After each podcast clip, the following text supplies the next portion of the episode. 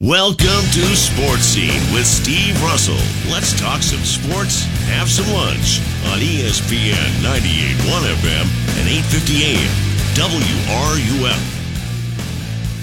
Welcome into hour two of Sports Scene. We appreciate you listening on this Thursday. Not quite sure what day it is. I've been on the road so much here. Uh, but we are at uh, Hoover, Alabama, side of the SEC baseball tournament. And uh, if you're just tuning in, Ole Miss and Georgia uh, were playing the opening game today, losers bracket game. Georgia trailing two to one, and it, it just started to pour, and it is pouring as I speak. I mean, lightning and heavy rain, and and it looks like uh, our game tonight, which is going to be the late game, might be even later, but we'll find out. In Gainesville, super regional in softball. Texas A&M visits Florida. Amanda Scarborough is covering that for ESPN, and she's going to join us now, courtesy of our producer Andrew. Amanda, welcome. Um, I'm going to ask because here it's just been crazy with delays and all of that. so, as a player, you know, with that tropical system that might hit the state of Florida, does a coach talk about that, or is that just something you handle when it happens? I think you kind of give them a heads up. I, I don't think you cover it too much, but I think that it's pretty fair to give the players a little bit of a heads up as they're probably not all meteorologists on the team and don't have somebody just feeding them information. So uh, I, I think you give them a little heads up, like, yeah, uh, when it gets closer to game time, you know, not now, but um, closer to our game time, which would be 7 p.m. here. So I, I think that that's fair because they need to think about their routine and warming up and everything and, and planning that out. These two teams met earlier in the season. Does this matter at all, the result of what happened earlier in the year? I think so, man. Florida just ran right over A&M and A&M just looked a little bit intimidated by Florida. And that's the thing that, that Tim Walton has created at Florida is kind of this allure, this intimidation of when opponents go to play them, they win just by putting on the jersey, or at least they, they get like that little bit of an edge even going into the game because the opponent has seen them compete for national championships year in and year out and be one of the best teams in softball over the past, what, seven to eight years. So the way that he's just structured this program, it's tough for a team like A&M to come in to Gainesville and play them. Is Florida's really good um, on on their home field, and the fact that Florida swept A&M pretty handedly the last time, it's not going to be easy for A&M. However, at the same time, a team like A&M uses that for motivation to come in here and be like, "Wait, that's not really how we play." Well, I was going to ask you that if if you're the coaching staff at A and M, you know, what are you telling your team? How can they, in your view, win this super regional? They're going to have to pitch better. They give way too many free passes to Florida, and that, in my mind, is the biggest way of, of showing a little bit of fear towards Florida is just how many free passes that they get because pitchers are so scared to make a mistake. So I think that it all starts in the circle.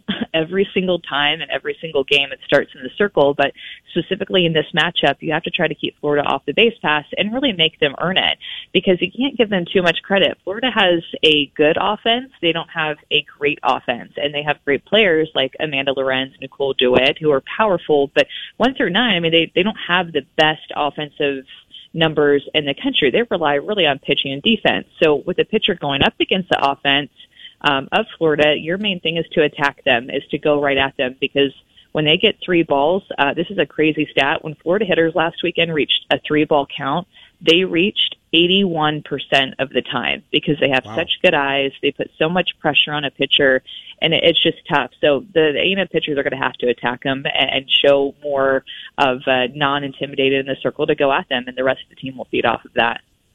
Wow. That's a great stat, Amanda. Um, I know, I know. Our stats guy here is amazing. Dan, he's great. Little shout out to Dan. Yeah, uh, he deserves that. That's a terrific stat. Um, if if you're a hitter and you're going up against Barnhill and Ocasio, what's the approach? What do you have to do to try and be successful? It's so hard because they're so different, and that's what makes them so good and one of, if not the best one-two punch in the country because Barnhill's going to go up with her rise ball. She has the allure of what makes softball pitching so special. Um, if a pitcher does have indeed a rise ball and she throws it and she has one of the best ones in the country. But with Ocasio, she's more down the zone with her drop ball and a little bit more off speed than Kelly. So there's such a good complement to each other. And because of all the attention that Barnhill has gotten this season, and rightfully so, with National Player of the Year last year, Ocasio just kind of flies under the radar, I think. And I think that she's pitching some of her best ball of the season right now, especially coming off of that no hitter to end regionals um, just last weekend. So it's tough to have just one single approach against both of them. Of course, you want to make them throw you a strike because they get a lot of chases, a lot of strikeouts of people swinging out of the zone. So if I had to put one collective approach over both of them, though they're both very different. You have to make them throw strikes. I'm going to ask about some of the other super regionals, Amanda, because I think you know this is obviously dominated by the Pac-12 and the SEC. Um, mm-hmm. How many SEC teams do you think end up going to Oklahoma City? You know, I, I was talking um, with ESPNU on their Sirius channel just about an hour ago, and I said three. Uh, now, there's two that, you know, for sure a SEC team is going to make right, it because Georgia and Tennessee are going up against each other and, and right. Florida. So there's two automatic bids right there. Um, however, the ones in my mind that uh, could either go one way or the other is South Carolina and Arizona State and LSU and Florida State, which LSU and Florida State, they're playing in Tallahassee. That's the same matchup that they had last year, and LSU beat them um, on the road, so they were it was a bit of an upset. Um, it's going to be tough. And South Carolina, Arizona State's the eight versus the nine. South Carolina has to travel. You always want that home field advantage. And so with these closer type matchups, the SEC teams are the higher seed, so they're having to play on the road, and that just makes it so tough. As in super regional play with softball, seventy-two percent of the home teams end up advancing to the Women's College World Series, so they already have that edge.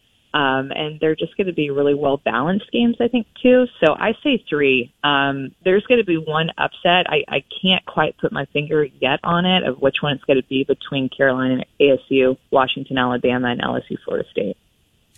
Amanda, somebody asked me this on the air yesterday, and it was a great question, and I think you're way more qualified to answer this than me. And here's the premise of the question. He said, you know, in in college basketball, you you have Cinderellas. You know, almost every year there's somebody. You know, Loyola Chicago this year who came out of nowhere, but you don't see that in in softball as much. It's usually the blue bloods who you know sort of always win and always go to Oklahoma City. Is that a fair statement, or do you think that you know there could be in the near future I don't want to call it mid-major, but you know where I'm, you know, th- those kinds yeah. of teams that could sneak into this. You know, I sure hope so. We used to see Louisiana or ULL, whichever one you want to refer to them, um, and you best know them as. We used to see them pop into the World Series, um, and I think that they're the, the most well-known one that's had some time. Um, consistent time. Uh, they've made several appearances in the World Series uh, in the 2000, you know, era. Um, but it's just as hard because the Pac in the SEC is really where it's at right now. So for the second straight year, all top 16 national seeds advanced to super regionals. And last year was the first time that it happened. So you back it up with this year to make it back to back years that it happens. And it's seeming like it's, it's not, we're not getting closer to it. And I, I, I think I have the same conversation too. And I'm not quite exactly sure what the reasoning is. I've talked to mid-major coaches, and we'll call them mid-majors too. Just I think that's yeah. an easy way to define them. Um, but and and there's just a, a difference, and I think how the players um, are getting taken care of or the expenses that a Power Five can afford versus a mid major and just what all goes into kind of behind the scenes of everything. And I think that it makes it more appealing, of course, and gets stronger with the Power Five schools to bring in the better talent and to get them to come to your program. And the mid majors get kind of left behind in that, I think. I'm going to end with two last questions.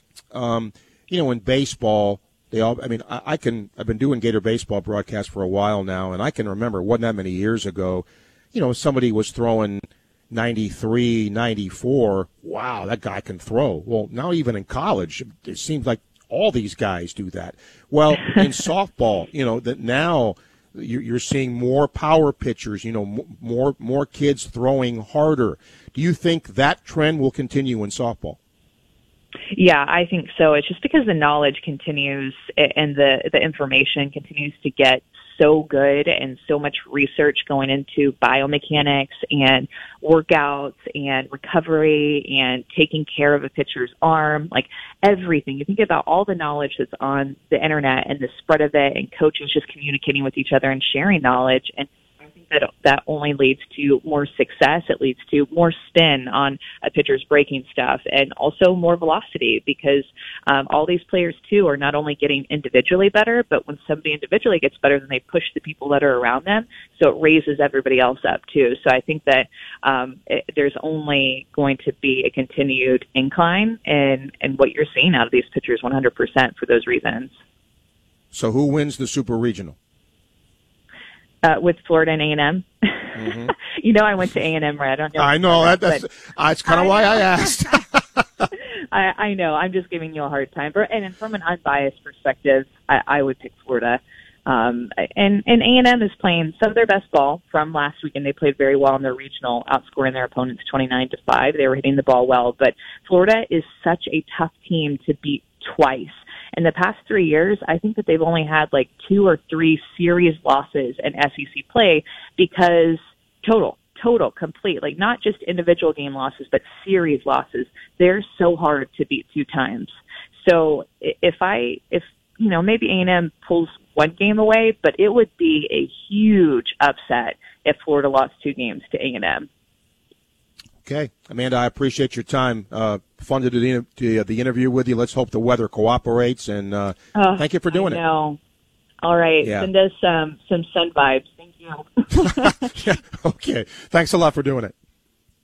Bye. Amanda Scarborough, you got it. Thank you, Amanda Scarborough. She did go to A and M, but uh, she's got coverage of the Super Regional in Gainesville, and I, I thought she explained the uh, and again players' perspective you know, why you don't see a lot of, you know, quote mid majors unquote crack this. You know, it's the it's the teams that the SEC teams, Pac-12 teams mainly that do that.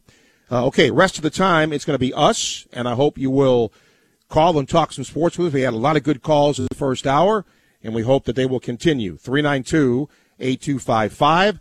If you'd like to email the show, S. Russell at WRUF.com. Andrew is producing today.